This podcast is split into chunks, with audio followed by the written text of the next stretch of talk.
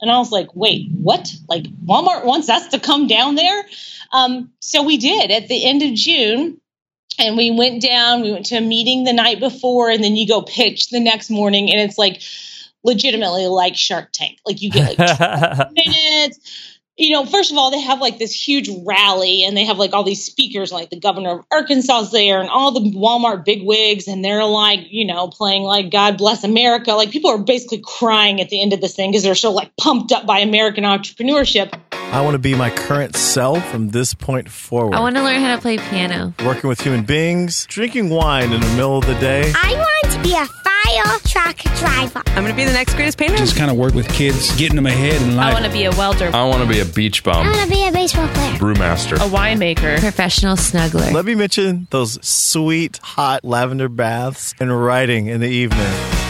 What's up, everybody? My name is Blake Fletcher, and this is the Half Hour Intern Podcast, where we explore the interesting paths people take in life. In today's episode, I interview Rebecca Miller, who is a pie maker and co owner of Peggy Jean's Pies. So, Rebecca is a really interesting person to do this pie maker sort of like shop owner episode about because Rebecca, just up until a few years ago when she started Peggy Jean's Pies with her mom, was a lawyer and decided to leave the lawyer life behind to start baking pies. And she very quickly has become very successful. Um, she a has grown her business almost double in just a few years. She created a pie blog on the Peggy Jean's Pies website called hashtag World Pie Domination, and it has thousands of readers every single day, which is so interesting and amazing for a pie based blog.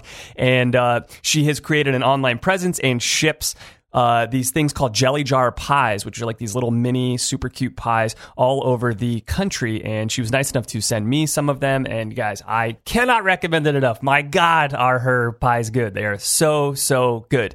And in addition to all of that, she is also in the works right now of getting product into Walmart to sell their pie dough at Walmart. And she will talk about all of these things and more on the interview. She is so fun and awesome. And I know you all will love this episode. With without further ado, here is Pie Maker. Rebecca, thanks so much for being on the show today. Well, thanks so much for having me. I'm really excited. Yeah, me too. So, first, I would love it if you could tell people your background and what led you to start Peggy Jean's Pies with your mom. Um, it's really, I was just telling you this before the uh, interview started that I love your story because I find it very, very inspirational. It's it's one thing to think that someone has just, you know, baked pies their whole life or whatever it is, but when you leave something behind that you know really well and that is really difficult to get into and to do to begin with, to go and do something like what you did, that's like a whole nother level of thing that you did. So tell everyone about that. Okay, well, my mom, her name is Jean, and in 1994, she started Peggy Jean's Pies with her best friend, Peggy. So that's where the name comes from. And they were open from uh, 1994 to 2004. And Peg was a lot older. She was like a mom to my mom and a grandma to me and she got sick really suddenly. And I actually was living in Kansas City with my husband, and I was graduating from law school and going into private practice. And so Peg's getting sick, her health sort of declining. Peggy Jean's is sort of like a different animal than it is now. It served breakfast, it served lunch. There were 17 servers on staff, 5,000 wow. square feet, a whole different thing. I never worked there a single day. I went to undergrad, then I went to law school. And so um, we moved back to Columbia. It's about two hours away from Kansas City. And I kind of saw firsthand like how much my mom is struggling trying to run this store, plus help Peg's husband care for Peg's rapidly declining health. And she was about to lose it. I mean, mentally, she was on the edge. And I looked at her and I said, I think you're going to have to close it. And she's like, I think you're right. Next day, sign goes on the door. That's it. No more Peggy Jean's pies. People are like, what is going on? But out of sort of respect to Peg, it's very on the down low. She was sensitive about her age and her mm. health issues. Um, so my mom helped Peg's husband. They cared for her the next for the next year, and Peg passed away in um, August of 2005. And so then we had like a normal life for 10 years. Like we would actually joke at Thanksgiving. I'd be like, "Aren't you glad you're not making a thousand pies?" And then we'd bust out laughing and like drink a whole bottle of wine. And so I'm practicing law. Um, my husband and I have two kids. She's helping me with the kids. She ends up getting married and she moves about an hour and a half south of here. And so she'd come up and see me during the week and we'd go shopping. And people that we knew would stop her and be like, So, um, yo, do you think you could like make me a chocolate bourbon pecan pie on the side? Nobody ever has to know. Like this would happen all the time. So she says to me once, probably in like, I don't know, 2012, like, well, what if we made a bunch of pies for Thanksgiving and we like sold them out of the U-Haul at the Walmart parking lot? And I'm like, well, that's super sketchy. Who's going to buy a pie out of a U-Haul at the Walmart? Yeah, an awesome And- U-Haul pie for sure. Yeah. So we kind of let it go and then kind of circles back around the next year. And she's like, I'm kind of bored. We're always trying to think of fun, creative things to do together. Like, why don't we just do pies together? And whatever it was about that moment, I'm like, oh my God, it'd be so cute. I would be a lawyer slash pie baker. And what I saw in my head was Meg Ryan and You've Got Mail. Like, I'm like, well, I'll have the haircut. I'll have the twee little shop. It'll be adorable. Yes, we should do this. like, literally, that's how it went down. How does it not? I, I, it's so funny. I can't imagine not thinking like, oh my gosh, this workload is going to be insane. Like any moment that I'm not being a lawyer now, I am going to have to be making pies, and that will be my No, life. I was really just that dumb. Seriously. so we look at a space the very next day. And like the leasing person says the number and the rent number does not make either of us want to vomit in the trash can. So we're like, okay, yeah, we should do this. And then we're like, well, we need money. So what are we going to do? We didn't want to go get a business loan because we didn't want to ask our husbands to go sign on it. And in their defense, here's why. Like we had a new idea every like two weeks. So if we're like, okay, so we're gonna make pies, can we put our houses up for collateral for a business loan? They'd be like, uh, no, get back to us with what you're gonna do in the next two weeks. yeah, right. So I said to her, I've got an idea. Let's do Kickstarter. And she's like, that is a fantastic idea. What is that? so I'm like, just come over. We have to make a video. So we make a video for Kickstarter, and I say in it, you know, we'd like to raise $10,000 in 30 days. It was based on zero forethought or planning. It just seemed like a solid, manageable number. We go to the Mexican restaurant, we drink some big margaritas, we're half drunk in my kitchen, we film it. I've never to this day seen it. But Did you have like a professional crew to help you film that, or did you just like film it on an iPhone or something? We had my husband on my iPhone, and then I couldn't even stand to listen to him edit it. So I made him go upstairs to our bedroom and like shut the door because I couldn't stand like listening to the same where he's trying to like edit it and cut it and I could hear it. And so for her, I think especially it was a very like she kept saying, well, if we raise nine hundred and ninety-five thousand dollars, uh, you know, I don't even care because I'm not contributing a single dollar to this campaign because it's a sign from above that we should not do this. She really didn't think anyone would remember Peggy Jeans or they would care or they would be interested in it coming back. And so I'm sort of more like, well, if we get to like 7,000, like we got to kick in some of our own cash. Thankfully, we never had to have that showdown because we funded four days early. And for that, I think that sort of sealed it for her. Like, okay, this is something we should really do. Let's move forward. And that was in uh, November of 2013. It took us until the next April to get open. And I kept my legal job. I, you know, now we're trying to get open at the store. I have two kids. Like, it, it was a lot. Like, at one point, even our dog was mad at me because all I'm doing is like working constantly in some capacity for something.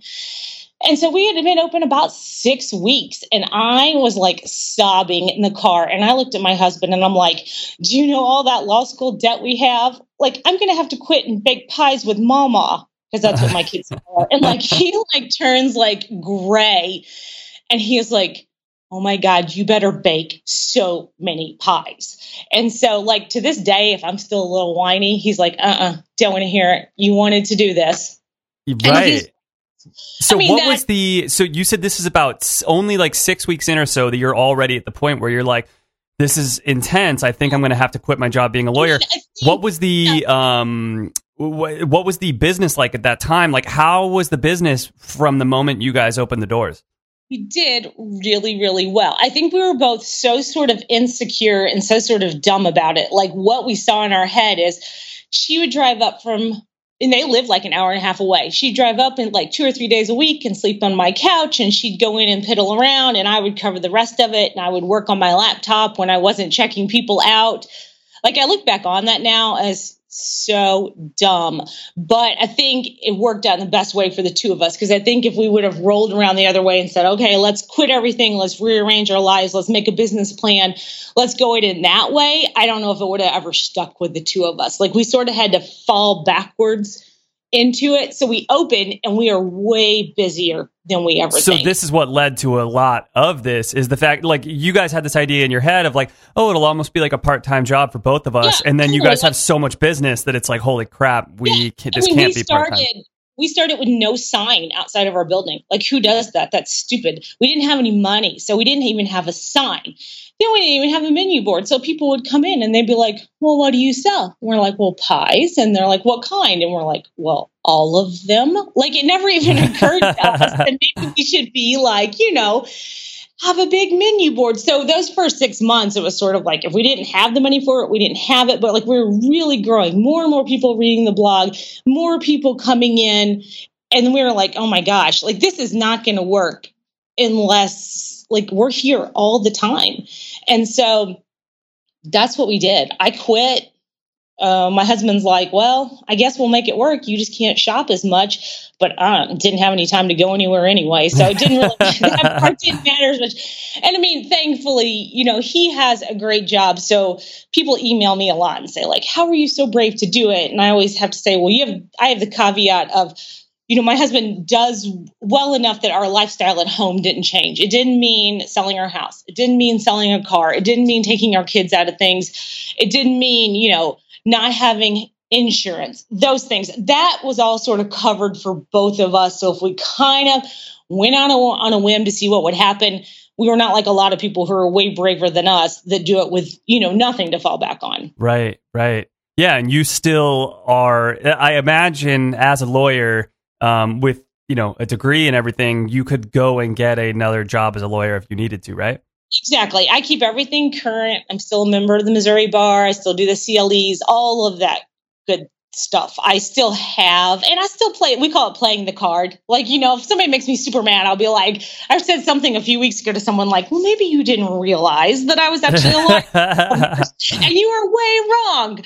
You know, so I was never wanted to be Perry Mason. I was an enormous nerd in the 90s. And what else did nerds in the 90s do? You went to law school. There's not options like there are now. So there was no love lost in sort of the tr- not having the traditional, like, I'm going to have clients and I'm going to go to court sort of thing. yeah, Um, it was more feeding my need for research and writing, which is what I get a lot from the blog. So I think if I didn't have that piece, then perhaps I would really miss a lot of my old life. But because I'm sort of so fed creatively, I don't I don't miss sort of what I used to have. Does Yeah. that make sense? Totally, totally. So another thing with this decision that you made that you and I were connecting a bit on before the interview is people that are are staring down a decision like this in their life, like thinking about leaving their job behind to pursue something that they've been working on on the side or just to pursue something in general. Um, one thing that can be very difficult with it is uh, you take kind of like a shot to your ego, and I feel like you would know this even better than I do, and better than most people in this position. Where you were a lawyer before, that is like you know doctors, lawyers. It's like a very like respected um, sort of role in society, and you quit that to bake pies. Is there a part of you? Was there a part of you at the time that was like?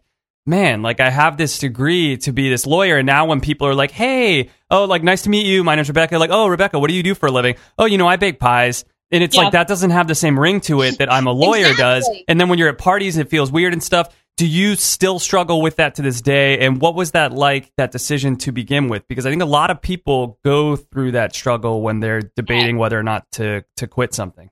Of course they do, especially in our society now, where so much sort of emphasis is placed on sort of what do you identify yourself as doing, and do other people see it as valuable? I mean, I think there there is a huge community of people that love entrepreneurs, but if you are somebody that doesn't really interact with that community, you might be like, nah. She gave up her job to go run a pie shop, really? When it's not so much about run a pie shop. It's about everything that comes with it and about being an entrepreneur. That took a while for me to identify with. I remember saying to a friend of mine on text not long after I quit, I was at work at Peggy Jeans, and I said to him on text, feels weird to be unemployed. And he's like, You're not unemployed, you goofball. You're self employed. And I was like, Yeah, that is true. But even for the longest time, I didn't really put it on my personal Facebook page. I was really concerned with what people would think. Like, well, what is she doing? Why would she do that? And then as we started to grow and we did better, and then like a couple, oh, I'd say maybe three months in, we couldn't afford any employees. And I was in there by myself in the afternoon and I was sort of cleaning up. I had this very distinctive feeling, like this emotion, and I couldn't really put my finger on it. And then I was like, wait a second, I think I'm happy. Like I had never really felt that or identified with that. Not that I hated my other jobs. Like if anybody's ever listening to it that ever worked with me, I didn't hate you. I'm just saying maybe perhaps I was not in the right spot for me. And then all of a sudden I really found it. I felt it in there and that made everything turn around a little bit easier. And I didn't have sort of that like something I should be ashamed of, but something more something I should be proud of. Yeah, totally. It's interesting because you'll you'll talk to people sometimes who will give you that like hardened old uh, adage of like, well, you know, it's a job. It's not supposed to. It's they don't call it fun. They call it a job, you know, and Yeah. it's like, well, Oh, that sounds like someone who's never enjoyed their like, and it's like that's Yeah. kind of what you're saying is that when you were a lawyer, it was like, oh, well, this is the job. Like, yeah, it's a job. Like everyone complains about Mondays and going back to work and whatever. And then the first time that that doesn't happen when you're really enjoying yourself, which which lends even more to uh, like I totally identify with you saying the like, oh, I'm unemployed. Like I've said that so many times, or like when I refer to my job, I I still to this day will basically be like, well, you know, I don't have like a real job. It's not a real job. And it's like, well, because I enjoy it and stuff, so it's like it doesn't feel real.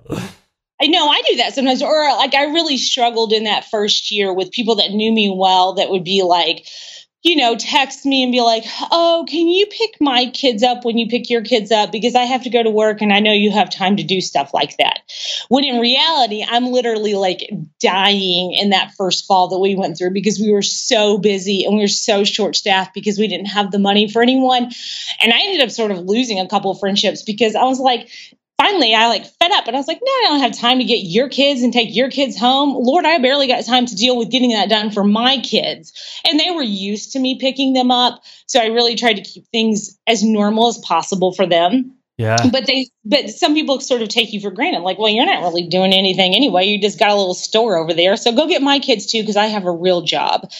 And that was kind of hard at first. You kind of learn who sort of values what you do and who doesn't when you kind of start going through stuff like that. Yeah, well, and you know, it's hard to you know value yourself and value what you're doing when you know that's kind of the the mindset.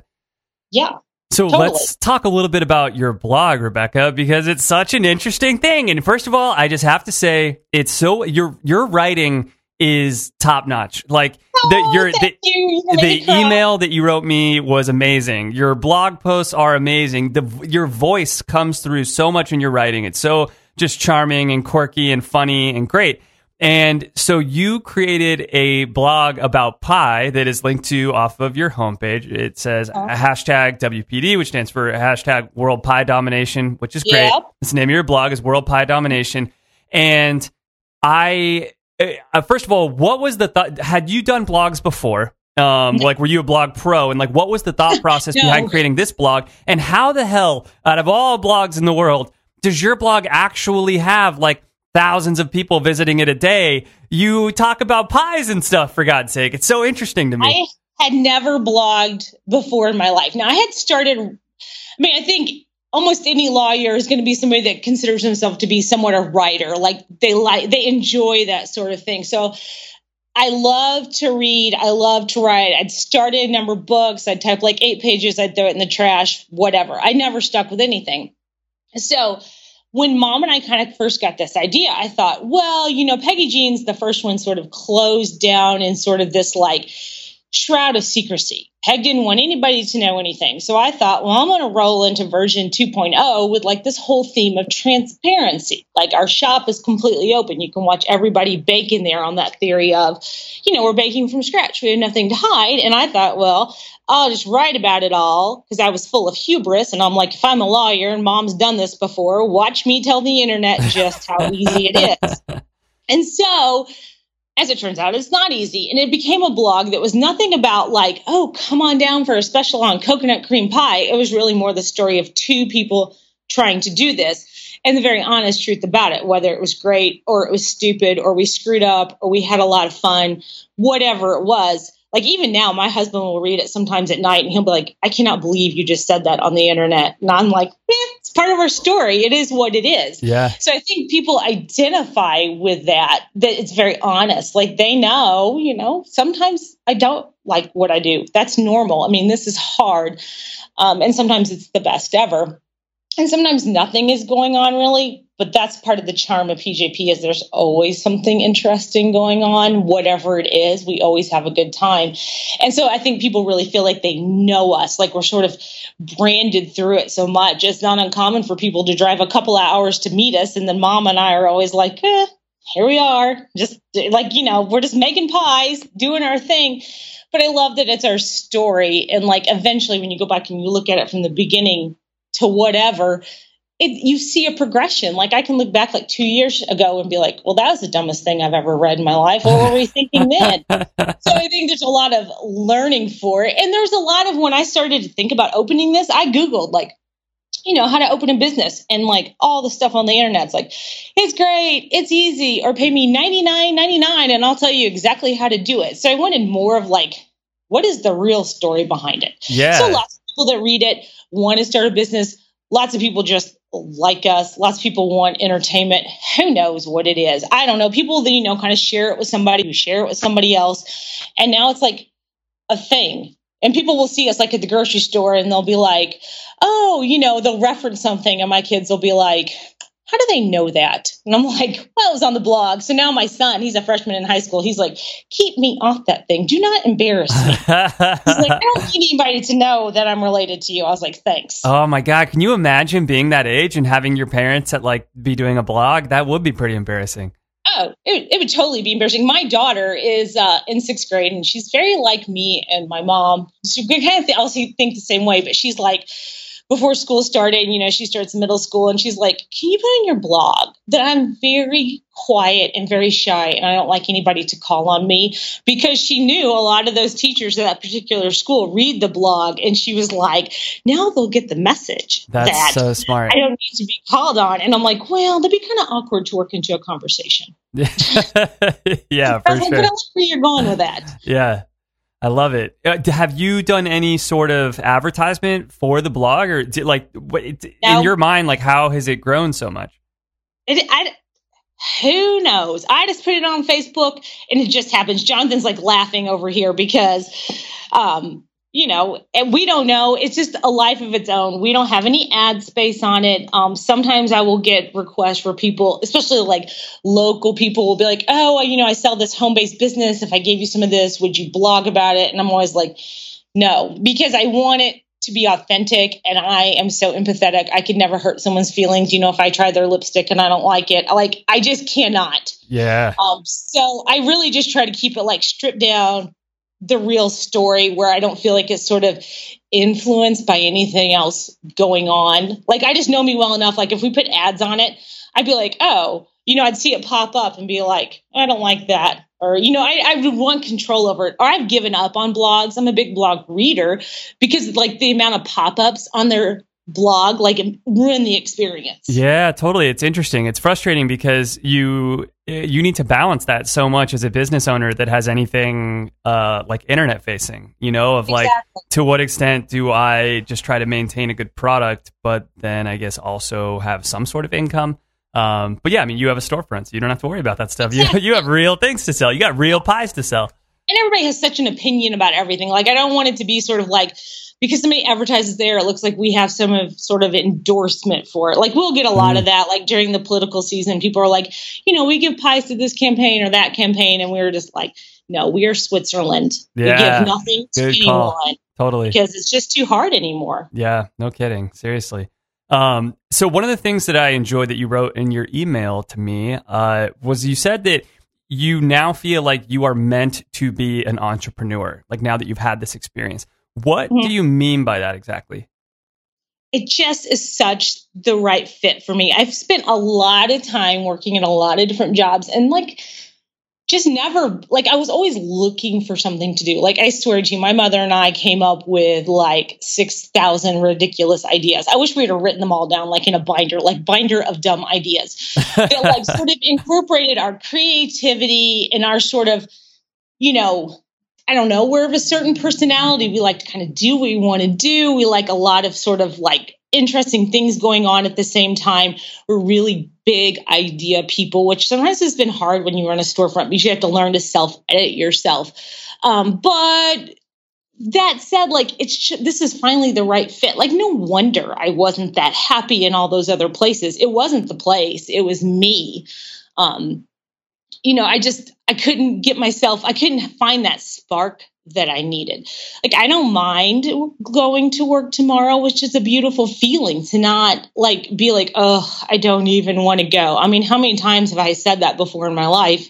And now I'm like, well, we have like this huge week ahead but it's going to be super interesting whatever comes our way. So it's not sort of the sense of dread which is just so nice. It's more sort of like what kind of cool stuff can we work on this week? How can we continue to grow and sort of expand what we do? But then also learning how to circle back around and being like okay what do i need to learn to be a better boss? It's hard for me to be a boss to the people that work for us. Um, so I'm always learning things too, which I just love. I think is fantastic. Sometimes I know I'm in the right spot. Like when my husband will text me and I'll be like, what's going on there? And he'll be like, oh, I've been to seven meetings. I haven't even made it back to my office yet. And I think to myself, like, Blech, I'm so glad I don't have to do that. I would hate that. Yeah, like I don't miss any of that. I told him, I was like, when we become a thing and we all work in the same building, we're never having meetings. At least not ones that I attend. Because I hate stuff like that. Yeah, absolutely. I um I not too long before I quit my job, I remember I was listening to a podcast and I don't remember who the guest was, but it was some really successful entrepreneur and the person was just saying like that they realized that they were just not a good employee. And they they didn't like there was no um, you know, in this line of work, I'm not a good employer. Like, oh, I'm not good at sales, or oh, I'm not good at nope. Just I'm just not a good employee. Period. End Yeah. of story. And that true. resonated with me so much, and uh, and I started recalling back all the times in my head where, um, for lack of a better terms, uh, for la- for lack of a better word, like I guess I would like butt heads with my boss or whatever, just because I would be like outspoken, like, hey, I don't think. Do you notice how this thing's not working right? Yeah. Like we should totally change it like this. And my bosses would always have things for me like. Blake, why are you like just do your job? Like, why are you even giving that feedback right now? Like, nobody else cares. Like, can you just Oh do your job? gosh. And it's like, how does this not bother everyone else? Because it really bothers Yes. me that we're not doing these things right. And uh, and everyone else is just like, just collect your paycheck and go home. Like, why That's- is this a thing? And that's like the thing that when you then get to become an entrepreneur, you're like, yeah, like this is great. Like, I get to actually fix these problems and work on the right things. Exactly. My poor sweet best friend, we've been best friends since we lived together in college. And she would watch me sort of like struggle through things. I'd be like, oh, this person drives me nuts, or I don't want to do this, or I've got to travel for three days for this highly pointless meeting and I don't want to go do it. But she was very, you know, she is of the personality where you just go there, shut up, do it, take the check, and life goes on, and eventually we all retire, which I adore about her. Does not make her bad at all. It just shows such a difference because I would sort of hear that and I would be like, oh, that's so logical on so many levels. Like, what is wrong with me? Why can't I just Right. shut up? Yeah, you feel like there's something it? wrong with you. Yeah. Yes. And so I'd kind of like put a band aid on it. And then I'd be like, I'm just going to shut up. And I'm just like going to fly to Cleveland for three days for some dumb meeting we could have had on a phone like in five minutes. And um, then it would, it would just rear its head again. It'd be like, you know, why are we doing this? What is the point? So I, I totally, totally get that. And I really try to think about that when I manage my people now, like they'll say, Well, what do you want me to do about this? And almost always what I come back with is, Well, what do you think you should do? Because I'd spent so long where somebody feels like they have to sort of like micromanage every decision you make. And I sort of want this whole culture of people who know that they are free to make decisions as long as the work is getting done and our product is the best in town. Yeah, So they know that I'm very much like, don't come get me, don't, you know, ask me these ridiculous questions when you probably know what the answer is. We do a lot of like, we'll talk and we'll bake and we'll be like, okay, this is coming up. What are we all sort of thinking we want to do in a very sort of collaborative way instead of a very like, you know, from the top down, like, okay, this festival's coming up and somebody here has to make 1,000 pies, you know, and it's going to be like this. Like we all sort of talk about what are we doing? What flavors? How are we feeling about it? What is our plan?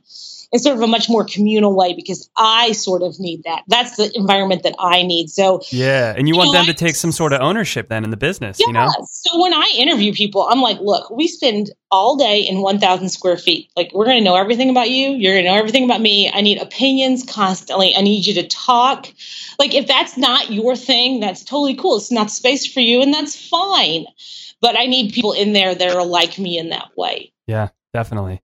So let's talk about the growth of uh, Peggy Jean's Pies and how the hell you've done some of these things. So, I uh, not actually know sometimes. I did not know until I was putting together our presentation for Walmart that we had had 78% growth in the first three years. Like, in fact, I thought that my husband was wrong when he repeated that. And then our accountant also confirmed it. And I was like, wait, what? How did we do that? I don't know. So much more importantly is the part that you just really quickly breezed over our meeting with Walmart. How the hell did you get a meeting with Walmart? Well, you know, first of all, we had been working. We are in the town where University of Missouri is, which is fantastic for small companies because you often have journalism kids, business kids, all these kids in school that need somebody to be a project. So we had spent a whole semester with an MBA team looking at this idea of selling our pie dough, which was my grandma's recipe, which is sort of hilarious when you think about like, you know, she's sort of creating it way out in the country, you know, like 80 years ago. And now we're talking about selling in a store in the exact same way that she still makes it with four ingredients. And they had looked at the feasibility and said, yes, there's a market there for that. Start local. Well, about that time, I had saw somewhere, I think I read in the local newspaper, that Walmart was hosting this open call initiative where they were sort of like focusing on American based small companies where you could sort of pitch your product and sort of go through this two day seminar that Walmart puts on that you wouldn't normally have the opportunity to go through if you just like cold called into Walmart and said, Hey, I want you to sell my stuff. So I applied and it was kind of like this joke, like, you know, whatever, like Walmart's going to say yes. And I have been told 55,000 or so companies applied. They accepted 200 to this two day thing in Bentonville, Arkansas. And I happened just to log in and check on it. And it said, okay, to book travel. And I was like, wait, what? Like Walmart wants us to come down there? Um, so we did at the end of June and we went down we went to a meeting the night before and then you go pitch the next morning and it's like legitimately like shark tank like you get like minutes you know first of all they have like this huge rally and they have like all these speakers like the governor of arkansas's there and all the walmart bigwigs and they're like you know playing like god bless america like people are basically crying at the end of this thing because they're so like pumped up by american entrepreneurship and then we get the schedule and we're first to go. And I was like, are you even kidding me right now? Like we're first. I didn't know if it was good or bad. So we go in there and we I launched into the thing. We've got the PowerPoint and we took little three inch pies for everybody. And we had all of our branding and all these things. And the guy was like, Yeah, we don't have anything like this. I think we should do this. I think we should have, like, here's what I need from you. And of course, it was things like, you know, you have to have like a shelf life certification. You know, you have to have insurance indemnifying Walmart. There were a number of things. Like there are companies down there that were ready to go to the shelf next day. We were not one of them because we did not have those things. One of the main things being a way to seal it that is tamper proof and sort of flushes out the gases within that sealing so that the dough doesn't turn bad. And that's what we've been working on lately. But they were just like, yeah, sounds good. Do the, do those things and then come back down. Like, and then they shove you out because then there's somebody else like selling, I don't know, fish food or salsa or whatever it was waiting to go. I think we were like literally in the parking lot before we were both like, wait, what just happened to us? And that's how it went down. So now, how are you going to be getting this stuff on the shelf at Walmart? You mentioned um, getting the the thing to like uh, get all the air out and package it correctly and everything. Yeah. Uh, how are you making enough stuff Well- to get it to Walmart? Well, once we're ready to go, we're going to test in 25 stores. So my plan is that we will just stay business as normal in our storefront. And if we have to sort of look at people coming in at night to sort of focus on the Walmart side of things, whereas during the day, things seem completely normal to everybody else. That way, if it tanks and everyone hates us, our lives go on.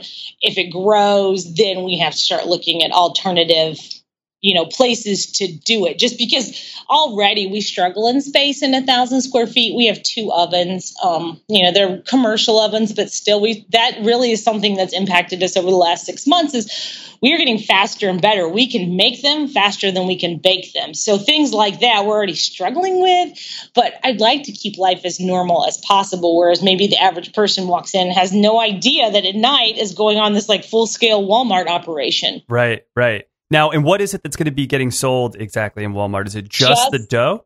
just the dough. Okay. So our dough is just four things: water, flour, shortening, and salt. Um, no one knows the recipe really, except for mom and I. And then we taught my soon-to-be 15-year-old son. So, like, if you saw him on the street and like waggled a hundred bucks to GameStop in his face, like everything he wanted to know. Um, and so we dry batch it. So I put those three. I put water. No, I put shortening, salt, and flour in a big bucket, and then my employees know that if they need dough and I am not in there or I am busy, then they just dump, dump those dry mixes into the mixer. They add eight cups of water and, you know, voila, PJP secret dough. But that was originally my grandmother's recipe. It was made from things that were accessible to her. They didn't have a lot of money. They lived in rural Southeast Missouri. And she would just mix, you know, completely by feel. A little of this, a little of that. And so I grew up where mom would just roll out strips of pie dough. Now we didn't put anything on ours. Lots of people will do like cinnamon and sugar and that sort of thing, but we just called them crackers. I thought everybody did that, but when I met my husband and he started coming home with me, he's like, "You all are the weirdest people I've ever seen in my life. I've never seen anybody do that." Like little did he know the foreshadowing he had for his future life. Yeah, 20 years right. the pie obsession. I love it. Yeah. So it's it's really great to me that that recipe doesn't have sugar in it because I mean you're already going to be putting so much sugar in the other ingredients that are going to go inside of your pie. I've never heard, I don't think, of like dough without sugar in it. That's awesome. no sugar and no dairy. So vegan friendly, which is, you know, sort of something that really interested Walmart from the retailing perspective because that's such a growing segment of our population, like preservative free, additive free, dairy free, sugar free. We don't add anything at all to it, which has been sort of an interesting part of this journey of getting it sealed like this shelf life certification people like their minds are blown. They're like wait a second. There's no dairy in it? And i'm like no there's no dairy. It's just the exposure to air will turn it color so you have to flush those gases out. That's been sort of our stumbling block. There's only one machine in the united states of america that does this thing apparently. It is in california in a showroom.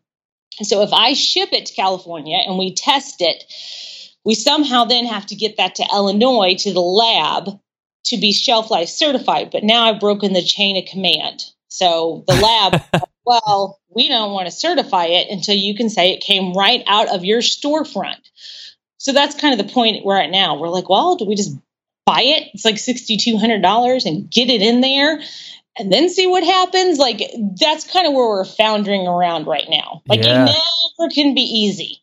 Yeah, there's no guarantees with anything, right? It's like, all right, we could spend the money on this and it's this great future for us, or we spend the money on this and then Walmart backs out or it doesn't sell well. And yeah, it's so difficult. Yeah, like we'll go sometimes and they like the guy at Walmart won't answer me for like three days. Well, you know, like in my head, I have to think like, okay, like Walmart is huge to us, but to Walmart, they're like, nah, who cares that much? You know, like he's got a bazillion other things to do. Right. So I always try to like be mindful of the fact, like, okay, look, Walmart goes on whether or not we sell our dough there or we don't.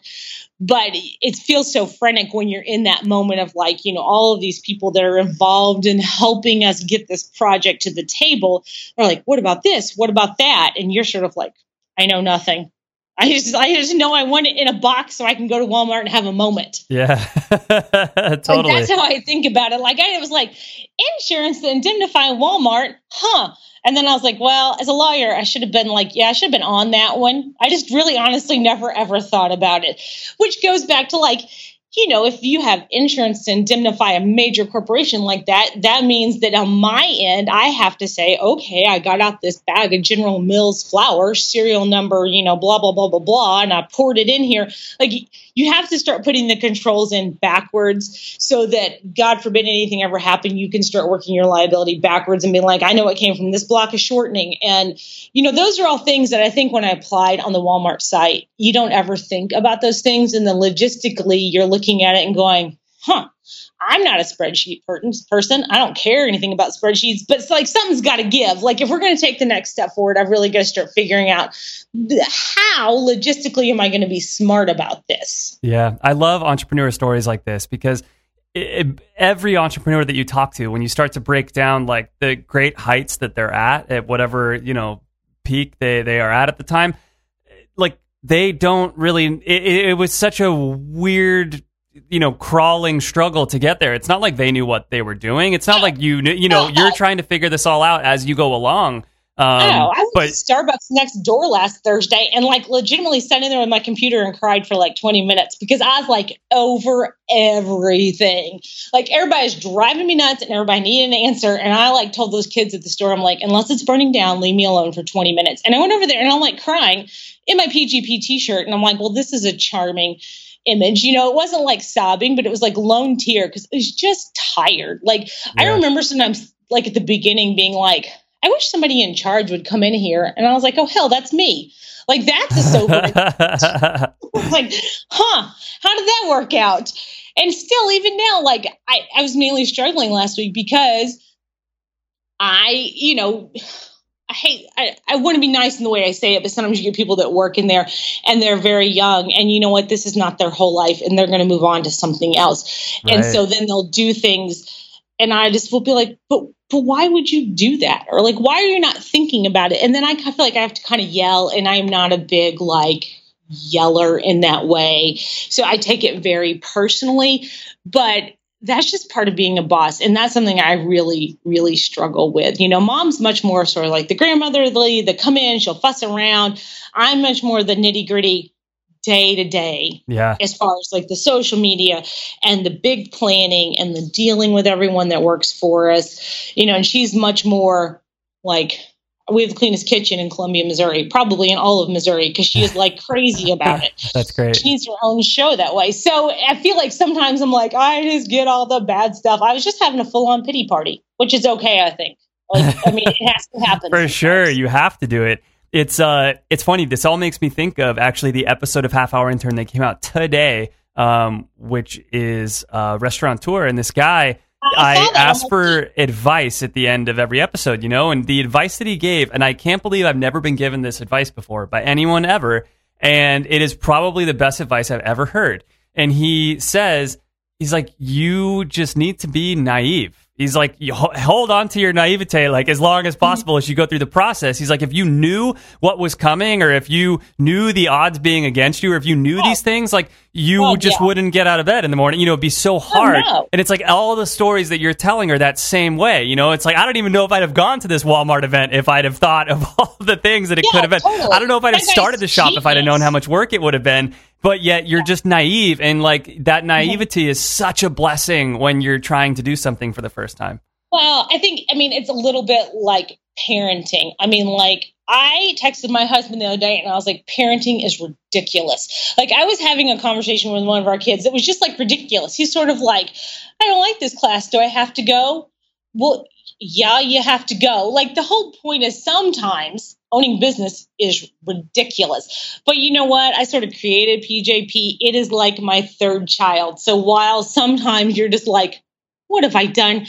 Like I used to have a life. Now I've got this thing, but when you watch it grow, it's it's so satisfying. It's like when your kids drive you freaking insane, but then sometimes you see this little glimpse of the person they're starting to be and you know what's coming, the good that's coming. You're like, oh, well, that's totally worth it. Even if at the moment you're like, oh my God, what have I done? Totally, totally.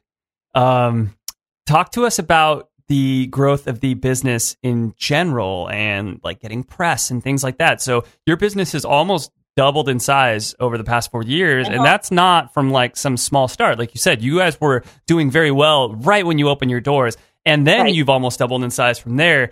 What have you done to grow everything, or is it going to be one of these eh, totally frustrating stories where you just say like, Yeah. "Oh, you know, like people just tell other people, and we just keep making good Yeah. pies, and that's about it." It's it's a little bit like that. Like I could not tell you for sure one thing except for just perseverance. Like I mean, just like when you hit the point where you're like, I cannot one more day go look at that place.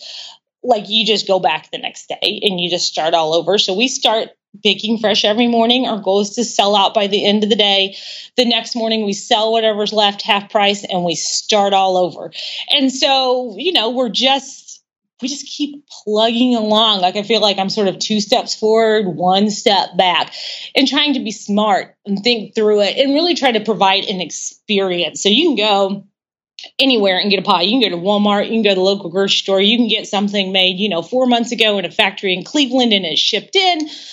You can do any of those things. But if you want something that, you know, is an experience, like somebody made that with their own two hands and then we baked it and then we put all this care into boxing it up and then we have this sort of like cool industrial storefront and when you come in we're going to talk to you a bunch and we're going to start to know things about you like that's sort of what we're creating which i think makes a huge difference. I mean sometimes people will come by and they'll be like i just needed a little bit of treat and a little bit of therapy.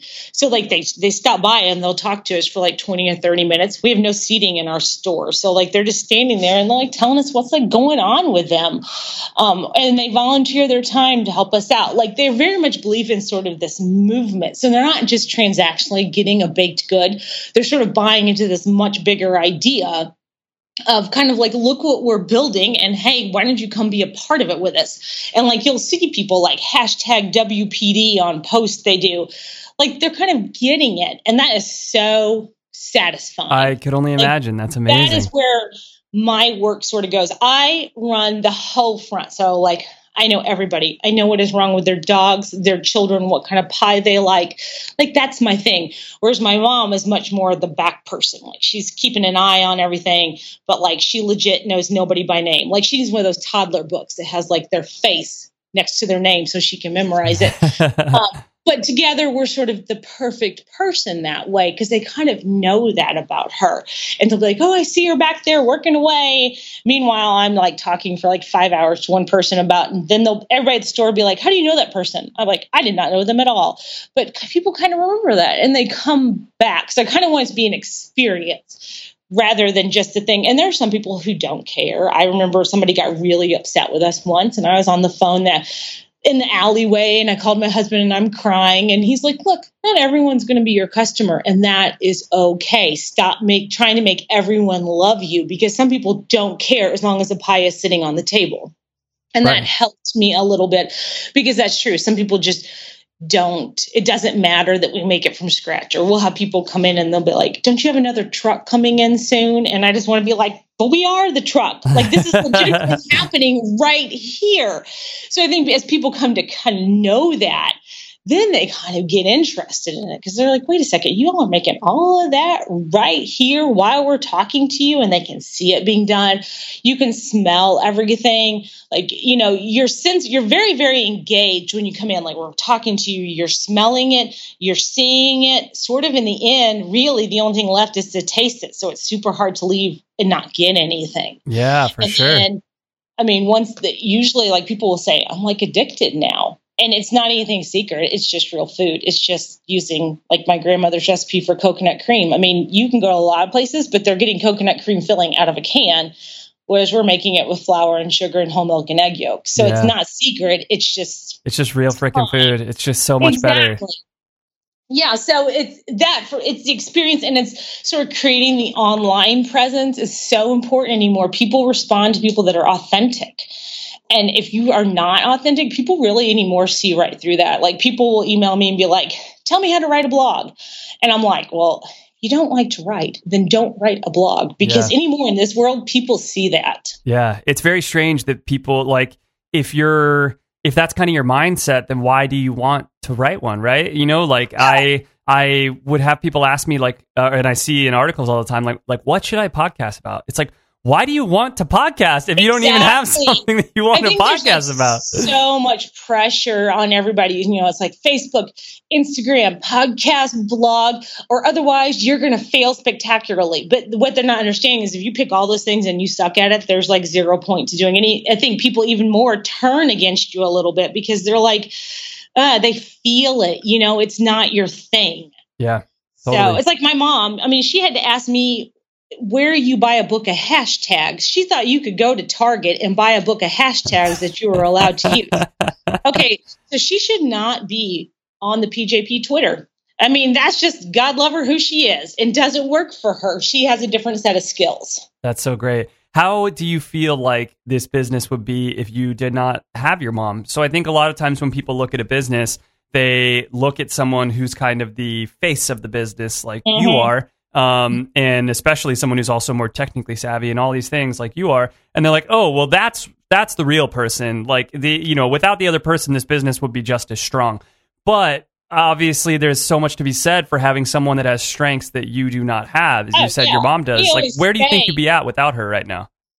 I don't even, I mean, I would have never made it. I mean, together we are the perfect person, and you really see us like more sort of separated, sort of struggling. We have really worked in the last couple years to identify each of our strengths and really support that. I think at the beginning we were sort of hand holding, and she'd be like, you know, oh, let's clean out the bottom of the ovens with razor blades, which I did not want to do. And I'd be like, oh, let's look around on the internet and be inspired by something, which she did not want to do. So there was kind of this push and pull, and like we couldn't figure out how to work independently but together. Um, which is kind of funny. Like I'm her only child. You would think, like after I don't know, I was like 38 at the time, we would have gotten it together by then. But when you work together, it's totally different. She operates in a way that's so different from me sometimes. And that was sort of a journey of how do you do that? How do you be like, okay, you are so good at XYZ. You do that, and I will be over here doing, you know, ABC because I'm so good at that. So, how many pies are you guys selling, like, I guess, per day right now versus what were you looking at when you first opened? Oh gosh, that's a good question. I I can't even remember at the beginning. Um, average week now. I mean, we're in September, so we're going into sort of what's known as like pie season. I mean, we're going to get exponentially busier as each week passes until Christmas. So this week, I am probably going to go in there tomorrow. I'm probably going to have them make. Mm, 49 inch pies and then probably 150 of what we call our baby pies. So they're five inches, sort of like a personal size. And that's how we sell them. We don't sell slices, we just sell like the baby and the nine inch. And the goal being sort of stocking along on Tuesday to sell us out. And then Wednesday morning, we will um, you know, take those half price, whatever's left, and hopefully not many. And then I'll look at like, okay, what do I know about Wednesdays and what is going on in this town and what is the weather like and what kind of orders do we have? And we ship our little jelly jars nationwide on Wednesdays. All of those things sort of put the picture together for what the day looks like. So I still tend to be very controlling over that baking schedule process because I sort of walk around holding all the information, like the historical data Yeah. and uh, just being there all day. Like, what do I know people have been asking for? Or like going into the weekend, like when our local University of Missouri football plays an SEC game, I stock is heavier because people are tailgating. All of those things come together. Whereas you're in the beginning, I literally knew nothing and we had no historical data whatsoever. We were completely guessing on what we were doing and we didn't make near the flavors that we make now. So it just it's two different animals. When during those first like year or two, would you just run out of pies a lot or like have too Uh-huh. many pies a lot or? we tend to run out more, especially because mom's more conservative than I am. So she can be very much, you know, somebody stops by and 3.30 in the afternoon on a tuesday and they want a chocolate bourbon pecan and we don't have it. She's like meh what are you going to do? Should have been here earlier. Whereas i'm more like okay yeah maybe once that's okay or if it was five o'clock on a friday afternoon maybe that's okay. But i was i pushed her much harder. Like people should have some relative expectation that they can walk in here and at least find their first or second top choice at any given time. Right. So I really sort of pushed her a lot harder as to what we were going to start looking like. And she would tell you, like, that's, I've consistently pushed her. Like, we need to do these events. We hold these monthly pie tasting events. And she wears out with them because they're a ton of work. But she'll be the first to admit, like, it makes people interact with pie in a different way. So you can see me push, push, push a lot. Um, and that's just kind of how we work. She's usually on board. I just got to get her there. What are these monthly events? Tell us about that. We um we bake 15 different kinds of pie, and so we line them all up. We bake them on these big sheet pans, and we have you know tables and chairs in there. It's in the evening. You can bring booze. You basically eat your way through the line. We don't tell you what any of the pies are. So you have a piece of paper and all your friends, and you sit there and you make your guesses about what you think you're having. And maybe a third of them are things that we normally do, but most of them are things that, you know, I've seen on Pinterest or somebody has brought me a recipe for or something interesting I've seen in a cookbook. So they could be a total fail or they could be magnificent. Who knows? But that's sort of the fun of it that people really like is like it's just a big game slash focus group. And then at the end we give away prizes for the top three palates so if you got the most out of 15 right you know we do like wine and gift cards and t-shirts and all kinds of fun stuff and we just hang out with you and you eat you make your guesses and we talk about what's fantastic what was horrible. Like you know i've spit stuff in the trash before because i'll be like that thing was terrible. And i honestly had no idea until everybody had gone through the line. But i think that's part of being real. I mean who hasn't made something off pinterest and you're like that was a total fail so I, people loved them. We sold out our last one in under an hour. We can only accommodate 22 people, but they all show up like in their sweatpants with a bottle of wine because they're going to eat all of this pie. And then sometimes when things are fantastic, we kind of work on naming it and can we work it into our regular schedule kind of thing.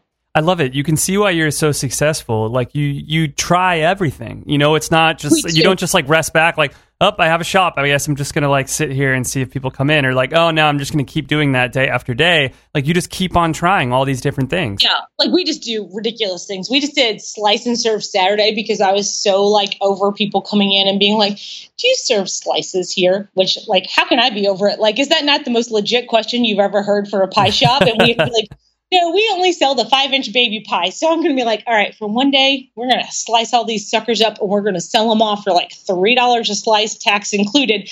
And then that way, when people are like, do you serve by slices? We can be like, yes, we did once this year on like September 9th or whatever day it was that we did it. But people loved it and we will definitely do it again because it was novel and it was interesting and people tried new things. So sometimes you'll see us do crazy stuff um, that really works. And then sometimes we'll do stuff that like doesn't work at all. And then we just quit doing it. And like a year later, someone will be like, Didn't you used to do that? And we're like, Yeah, but we're over it now. Which has been sort of like a interesting sort of self-editing, like personal growth issue is like, how do I take an idea that I think is good and really work through it to be like, am I going to do that consistently or am I just intrigued because it's interesting? Which, you know, sometimes I really have to stop myself and be like, that's a good idea, but I know we'll never follow through. Yeah, for sure. Which is something you could only know, I guess, after having your own business for a while and have tried so many different things. Right, exactly. And I mean, sometimes too, I think we want to do things because we're pleasers. Mom and I like to please everyone, although maybe logistically or financially or our personal time, it makes it hard. Like, really trying to be like, okay, what makes sense? It like, uh, so like our first Thanksgiving was epic disaster. I mean, we're talking police directing traffic. I cried for like a solid 12 hours. Epic disaster. So, what did the two of us do? We opened the Friday after Thanksgiving so we wouldn't hurt anyone's feelings if they were having a late Thanksgiving, but we are surly all day. Like, I'm still crying. I'm still upset. Like, we should not have been in that space. And I look back on that and I'm like, well, there was where you see like the pushing to make everyone happy being a value over everything else. So year two, we're like, yeah, we're closed the whole weekend of Thanksgiving because we have just gone to hell and back in the previous three days before. And Yeah. our families and our employees and our time, they mean something. We all need that time because we definitely weren't ourselves that Friday and we weren't chipper and we weren't all like, yay, enjoy your pie. We were like, oh, I hate pumpkin pie. So I think like looking at things like that and sort of being honest about what it is. I mean, that's the honest truth. It's why we don't do it. Is Yeah. everybody in there needs a few days off. It's great, and I'm sure at the beginning, part of you thinks like, oh, but we we have to, you know, if, if we want to be a competitive business and we want to stay open, we yeah. have to be able to give people whatever they want whenever they want it. And you kind of, I guess, maybe get more confidence in yourself as time goes on. Of like, it's okay, like they'll still be here even if we close Oh, for a I few was days. the queen of like, you know, call us Burger King, like have it your way anytime you want it. And after a while, you realize it's almost impossible because you cannot make everybody happy or you will drive yourself insane. So that first that year, that year two, when we didn't open and things had gone so much better that second Thanksgiving. And um you know, I kind of had a moment of like, ugh, did I make such a knee jerk reaction because year one was so bad? And like, what if someone's pulling in our parking lot right now to come get pie and they see on the sign on the door, like we're closed for a Thanksgiving break and they think that we're lazy? Like, believe me, I can spiral super fast. Yeah. So I am like on the cliff, whereas mom's all like, well, they should have thought ahead. They should have pre-ordered. They could have gotten one for like, you know, on and on and on and on. She's been much better at sort of teaching me, seeing the value of putting value on us so that we continue to have sort of the energy and the love for what we do instead of sort of being like super grouchy pants and sort of hating it, which I think you see sometimes. You ever go someplace and they're super not friendly to you and you're sort of like, that was weird. Like I'm an effusive person by nature, so it's hard for me to go to a place and they're like sort of, you know, like surly. Like I take it very personally, and it, it makes a difference to me. So I never want our customers to have that experience, even when we're like, you know, driving the struggle bus. Yeah, of course, of course, it's so important. Um, all right, Rebecca, let's go ahead and finish this thing up. I would love to know your advice that you would give someone that wanted to open up their own shop. Oh my gosh, my advice do it. And when it feels like you have made all of the right decisions, I swear to you, just put your arms around it and put your head down and just hold on because that feeling does not stay.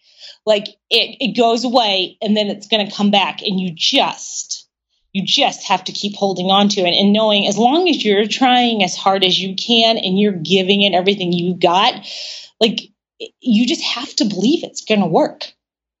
That's it. Seriously. I mean, once I remember mom and I walking out and I turned the lights off at the shop and I was like, I hate this place. And then I was like, like, like she was a real person. Like PJP heard me and somehow feelings. Like I remember feeling that night. And I was like, no, no, wait, I take it back. I don't hate you. I'm just super tired, but I'm going to be better tomorrow. Like you just have to know you, ju- you just got to keep on going. Like that's all there is to it. That's the only secret to this is like being authentic, being real, trying the hardest you have, and like thinking, okay, I'm going to try to have the most fun that I can have and still sort of grow this thing because I believe in her more than anybody else. Yeah, it's something I've thought about since eh, since starting half hour intern is eh, you it, wouldn't you think like you cannot fail then, right? If you give everything, if you keep working as hard as you can, like that has to be a guaranteed success, right? It has to. No, I mean, maybe not by the way some people define success, you know, like, am I ever going to be on the cover of, like, I don't know, Success Magazine? Probably not. But am I going to impact somebody here? Yes. Am I going to show my kids that you can work so hard you have to crawl up your stairs on your hands and knees after Thanksgiving because you were so tired and you have corn syrup in your socks? Like, am I teaching them there's value in that? Absolutely. That's success. It's not necessarily about money. It's finding meaning in what you do at the end of the day. Yeah, absolutely. I love it. All right, Rebecca, please plug your business because it doesn't matter where people are listening to this. I imagine in the United States, or I don't know if you sell them everywhere, but like you said, on Wednesdays you send out these jelly jar pies that people can order. So tell people what those are and then where and how they can order them. We ship these super cute. We bake pies in these little four ounce mason jars, and then we package six of them up, six different kinds, and we put them in a box with six tiny forks. And they are adorable. They come out of our oven hot. We lid them. You'll hear them pop and seal, and then they arrive on someone's doorstep two days later, and they open them up, and it feels like they're having like fresh pie right out of the oven. And we put a little handwritten note in there. They've been on BuzzFeed, they've been in Entrepreneur Magazine, they were shot for Oprah's favorite things, although that never happened, which in retrospect was a blessing because we wouldn't have been ready. But they're adorable and they're fun and they're different. And um, you can get them at pjpies.com. And can anyone in the world get those or just the US? Just the US right now. We ship via two day UPS. Okay. Um, so unfortunately, that does not include our friends in Canada or other places. We have tried, but it's perishable. I mean, we need you to feel like, you know, they need to be fresh. We do not flash freeze them or anything else. So when you get them, you can eat all six right away. Or what you can do is you can put a few in your freezer. We include all the instructions that if you would like to reheat them and eat them at a later time, you can. So they're a great gift for, you know, somebody that loves pie, but you can't really ship them a whole pie because maybe they live alone and how are they ever going to eat it? Um, so, and you can mix and match your flavors if you don't really know what somebody enjoys. Uh, it's kind of fun because then you're uh, guaranteed you got to find something out of one out of the six that you're going to love. Yeah, absolutely. And people, in addition to getting your pies, uh, should also definitely follow your blog. As I said, it's incredibly charming, incredibly awesome, and people can kind of follow uh, what you, Rebecca, are doing with your life and with the pie shop and on your quest towards world pie domination. It is all on there. There's nothing you won't know about me after you read it for a week or two. Cool. Well, Rebecca, this has been awesome. We appreciate it. Thank you so much. Uh, I thank you so much. Hey everyone, it's Blake. I hope you all enjoyed the episode. If you did, I would appreciate it so much if you considered leaving a review for the show on iTunes. I swear it'll only take like two minutes. Um, just search for the show on iTunes, click on it, click on ratings and reviews. You can leave a quick review um, or just uh, keep listening to the show. I appreciate that as well. Or tell a friend about the show or something. And if you have any ideas for the show, if you have a particular job or hobby that you would like to hear interviewed on the show, if you yourself think that you do something interview worthy and you would like to tell the world about what this job or hobby is that you have, head on over to halfhourintern.com. There's a link right there at the top that says submit your ideas, and you could submit your ideas for the show, be them uh, somebody else that you would like me to interview, a particular field that you would like to hear about, or even if it is you yourself that would like to come on the show. Thanks so much for listening, you guys.